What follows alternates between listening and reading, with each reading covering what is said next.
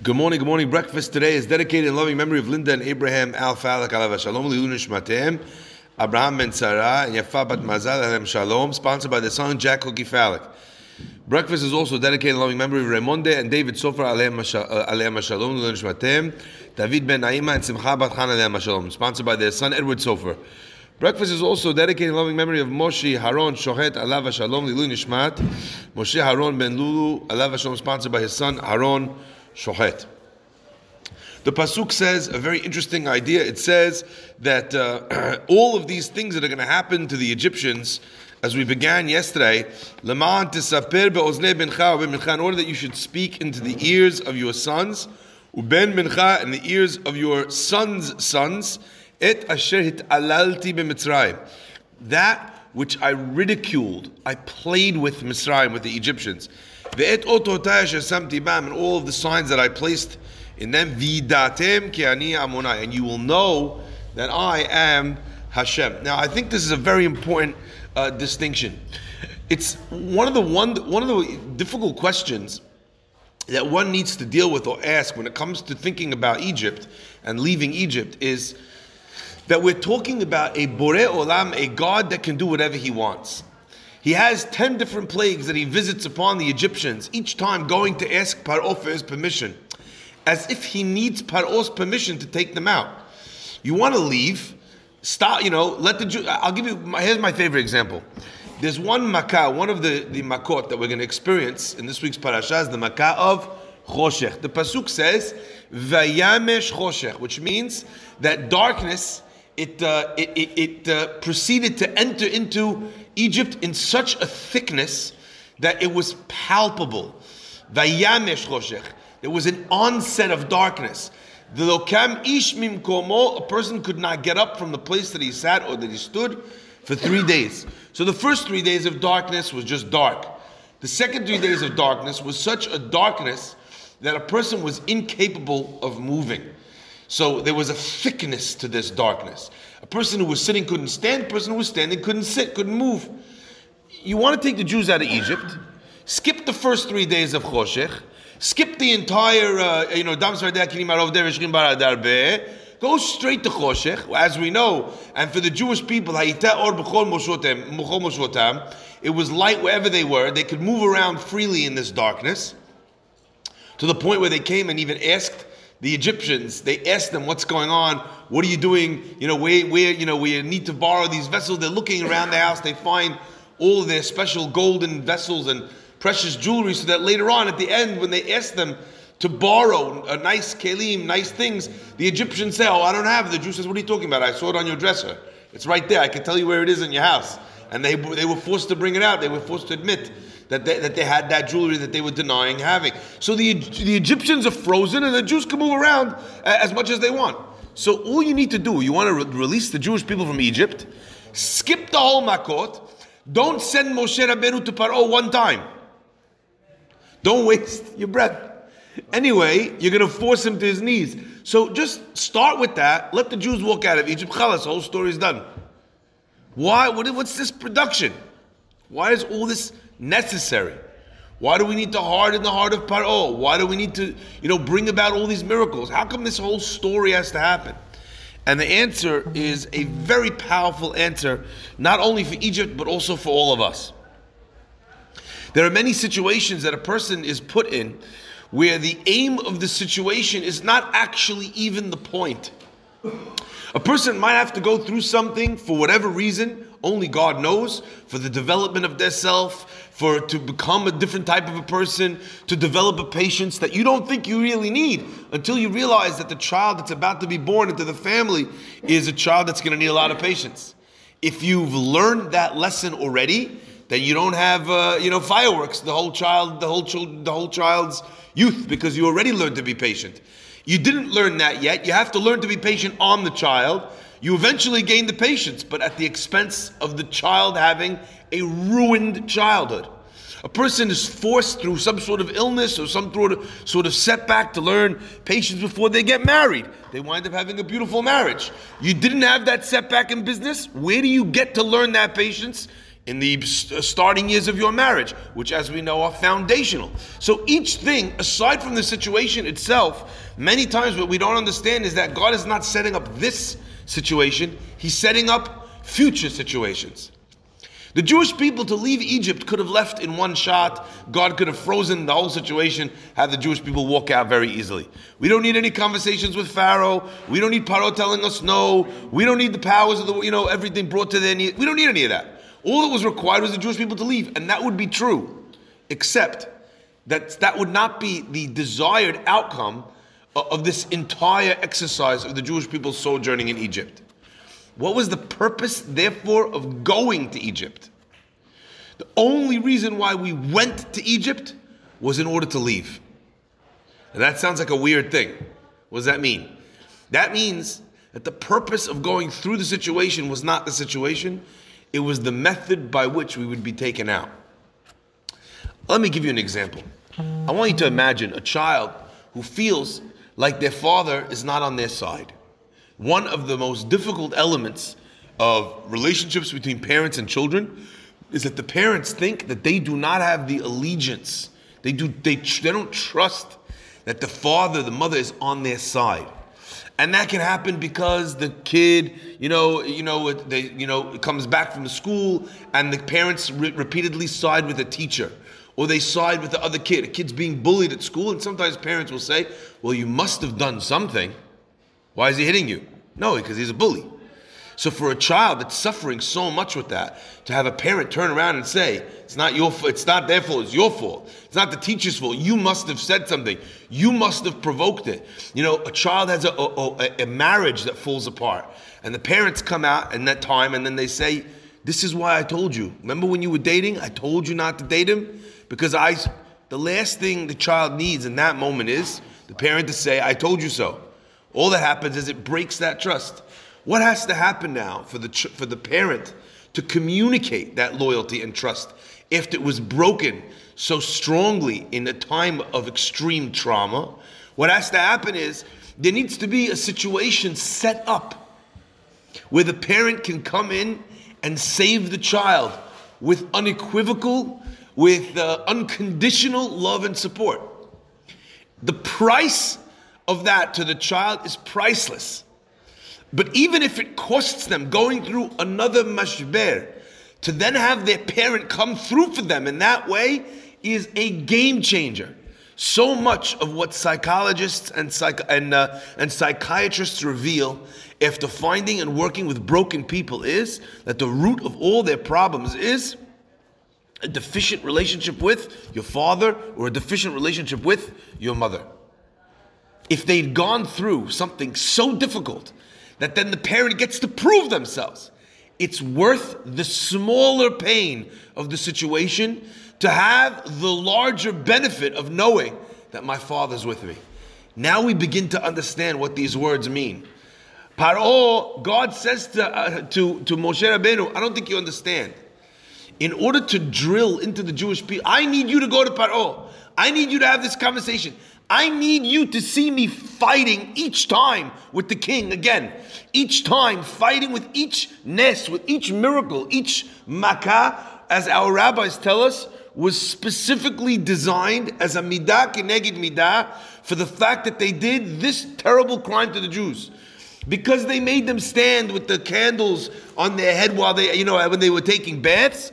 Borei Olam brought the, what's it called, the frogs into the bathhouses. Because they made them do this, each and every crime that was committed had to have payback so the Jewish people could see that there was not a single thing that went on in their lives that their father in Shamayim did not care about. Not one stub toe, not one paper cut, not one beating, not one sickness, not one death, not one challenge, not one lost coin, nothing that they'd gone through was not witnessed by and then uh, taken payment from Hakadosh Baruch Hu himself for that challenge. Now we hear again what the Pesukim are saying.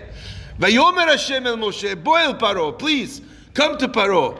I need to harden his heart. What he's going to need to go through so that my children will see that not a single thing was missed in the payback of every single deed. uh, he's going to need a lot of courage and a lot of resilience. Leman shiti ototai ele bikirbo. In order to place these signs in him. Why? What's the purpose of all of this? Leman tisaper be'ozne bencha. I need you to say something in the ears of your child. But that's not where it needs to end. There's a famous story that I draw tremendous inspiration from of Rav Shlomo Hyman. Rav Shlomo Hyman had two students in his classroom once, and he's thundering a shiur, he's giving a shiur as if there's a thousand people there. And the students see their rabbi is already old, he's straining himself, he's exerting himself. They say, Rabbi, you know, you don't need to yell so loud, expend so much energy. You know, look, there's only two of us here. You know, you could we could hear you even if you were to whisper. It's not a big shiur. And Rav Hyman said, You think I'm only talking to you? I'm screaming not so that you hear me, but I'm screaming so that your children and that your grandchildren can hear me. The impact of this class, if I give it nicely, it goes skin deep. If it's thundered through, it shakes you to your very core, then not only will you hear me, but your children will hear me. This is what Borei Olam says. I have to do it in this way.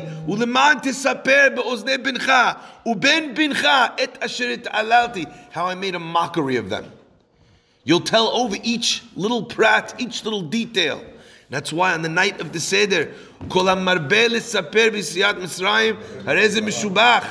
not only Arezim Mishubach, he did a great mitzvah. Arezim Mishubach, how praiseworthy it is that this person has developed what the pasuk ends with and says, "Vidatem ki ani Adonai." Not, and you will say that I am Hashem to your child, but you will be permeated with the deep and penetrating knowledge of the fact that Hashem says, as Hashem says, He is God, and that He controls the world, and that He cares for each and every person in the Jewish people, no matter how dire or difficult their circumstances may be. That's what vidatem means. To have a complete knowledge. Rabotai, one of the things we've spoken about many times before is that the word uh, vidatem, viadata, vayeda in the Torah don't only mean that somebody knew, but they also mean the word vayeda Adam et Hava and Adam knew his wife. It doesn't mean that he met her and he knew his, her knew her last name. V'yeda means, and he was intimate with her. So the word knowledge conveys, it speaks to intimacy, marital intimacy between a man and wife. We find that word is the word that's used to indicate a husband and wife in the most intimate of settings.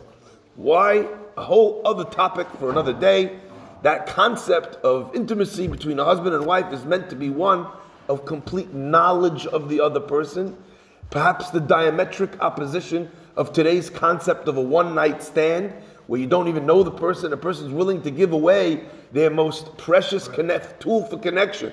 It's supposed to be something that allows a person to have a knowledge of that person that no one else in the world has. And that's why the Torah uses that word. In this instance, we describe a vidatem, and you shall know Hashem a intimacy, a connection, a closeness that no one else in the world has with God but you.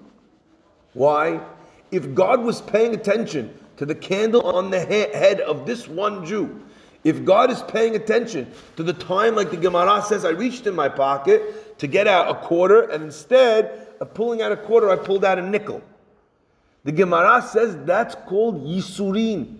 That's called suffering that God will deduct from my bank account, kapara, will ensure that I will receive some sense of forgiveness, either for my sins or for something else bad that was supposed to happen. Even as simple as that, God has that intimate connection with you. I want you to think about that for one minute. In the vastness of time and space, in the billions and trillions of stars of cosmos, of planets, there's a tiny little ball, a marble, upon which a tiny little person uh, in the vast expanse of time stands. A person that is not perfect, a person that has done sins, a person that doesn't pray properly or learn properly, a person that doesn't keep Torah and mitzvot to the best of his possible ability, even that person, even me, and even you. Borei Olam has a connection with you or I that is intimate. It's only for me and it's only for you. What an unbelievable idea that is. Abotai, there was a, uh, a young girl who, who, was suffering in Eretz Israel. She was suffering, unfortunately, from a, a brain tumor. It was incredibly complex, this operation, because the tumor had grown in a way where trying to deal with the tumor was automatically going to kill this young woman. The family doesn't know what to do. They go visit the experts in the field and they said, In Israel, we cannot do this surgery. There's only one professor who could do this surgery. He lives in America, in New York actually. He lives in America. If you take your daughter to him in America, he has a special machine and a special technique where he'd be able to cut around the important uh, vessels in the brain. And please God, you know, your daughter should be able to survive. Bituach Leumi doesn't cover you taking trips to America. It doesn't cover traveling. It doesn't cover not going to work. It doesn't cover, it covers things in Israel within the remit of what a national health insurance should cover.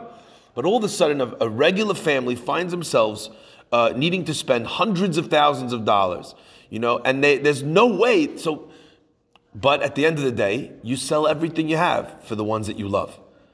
So the house, the car, everything is sold in order to be able to provide a life saving treatment for their daughter. They're planning exactly the day where they could come in, where they'll need to be in New York City for the minimum amount of time because of the days of work off, because they can't afford to stay here, because things are expensive in Manhattan. And they try their best, and everything goes exactly as they could have planned, they would have thought. And they arrive in America ready to go and to check in for the surgery. They prep this girl for the surgery. She comes to the thing, they tell her, tomorrow morning, uh, first thing in the morning, you have your surgery with this professor. She's checked in. After a few minutes, they're sitting down, they're praying, they don't know what to do. They're staying in, as guests in people's homes because they can't even afford a hotel. The doctor comes in, and they can see that he's a little bit nervous, a little bit anxious. And the father says, Tell me, doc, be straight with me. What's wrong? Is everything okay with my daughter? He says, It's nothing to do with your daughter. I don't know how to share this with you, he says, but the knife on the machine that I need in order to do the surgery, the knife is broken. It's uh, pagum. It's it's uh, some sort of fracture, whatever it is. I can't use it to be able to do it. He says, I'm going to need to get another knife. The guy says, Okay, well, how long does that take? You go, you know, go to uh, Home Depot. You know, the guy's thinking. He says, What are you, Majnun? I have to order this part from Germany. No one, one factory in the world makes it.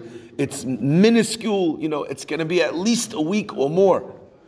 The guy says, I don't know what to tell you, you know, uh, uh, we, we can't afford this. We don't have the money. We paid all this money to come here to get the surgery. We don't have. I can't afford to be here for another week. The doctor says, "Listen, you're free to go if you want to go back home. You can go back home. I, I can't do the surgery." Anyway, they turn to Hakadosh Baruch Hu and they say, "Look, you know, Min Hashem, Min Hashem. That's it. What are you going to do?" In the next room, there's a another family, not Jewish family, that's sitting there in the next room that's also waiting for the surgery immediately after their daughter. And they can hear the news is being delivered also in that room. But there, without Hashem in the room, it looked a little bit different. You hear things being broken, chairs being flipped, you know, the bed is being kicked, the IVs are being thrown around the room, screaming, you know. And after all the violence, you know, it actually made an impression. The doctor said, okay, we're going to send someone special on a flight directly to Germany to pick up the part in person. It will be back here within 24 hours. This Jewish family is sitting there, okay, is what it is. What happened with all the violence, with all the things? Who was scheduled for the surgery first, the first surgery? It's non-Jewish family. The guy, what's he gonna do? He's gonna go complain now? He saw how they reacted last time. Hadad's afraid for his life. So, he, you know, he swallows it. He says, This non Jewish family goes into the surgery, they come out of the surgery.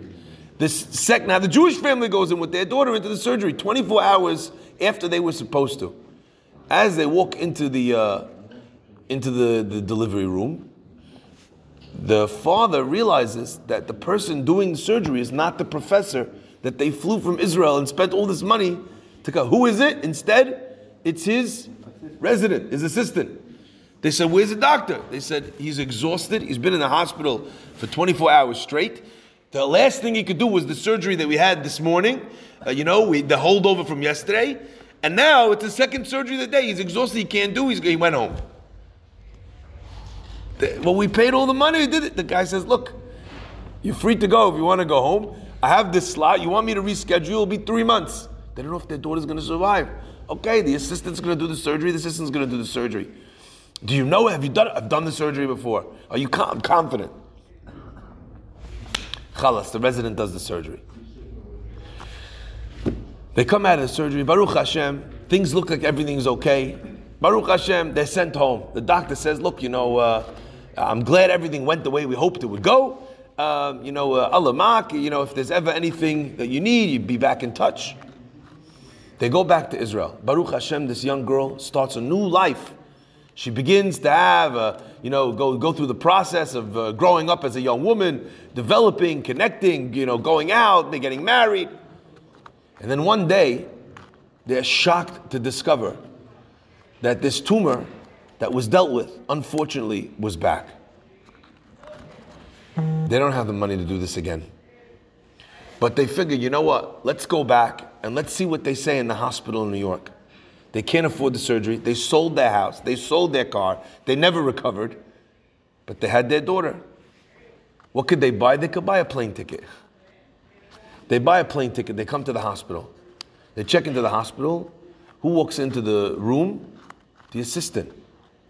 The assistant, Rabotai, who is now in charge of the whole machlaka, of the whole uh, uh department in the, in the hospital. Where's the original professor? Khalas, he's retired. The guy walks in, he says, Oh, I remember you. He says, Yes. He says, I, I did the surgery when I was a resident. He says, You're telling me that it came back? They said, Yes. He says, Well, you'll be glad to know that now I'm promoted, I'm running the entire department. I could decide my own schedule, I can make all the decisions by myself. He says, And if this is a surgery that I did, then I'm going to do the surgery again for free. And I decide when I do it. I remember last time you had to wait, and this time I'm going to do the surgery right away. Rabotai, the surgery gets done on the spot for free. Vidatem ki ani Adonai. Up in Shamayim, Hashem sees the person check in. Hashem says, I think it's time for the knife to break. I think it's time for the family next door to throw a fit. I think it's time for the schedules to be switched. I think it's time for the assistant to be promoted. Do you understand? Vidatem ki ani Adonai. Tell your children, tell your grandchildren, communicate with absolute certainty and emunah that Borei Olam has your back 100,000%. And if ever there's something that you're going through, to understand that Borei Olam is doing it only in order to תספר באוזני בנך May God bless us always to experience His hashgacha and to see it as well. Baruch Adonai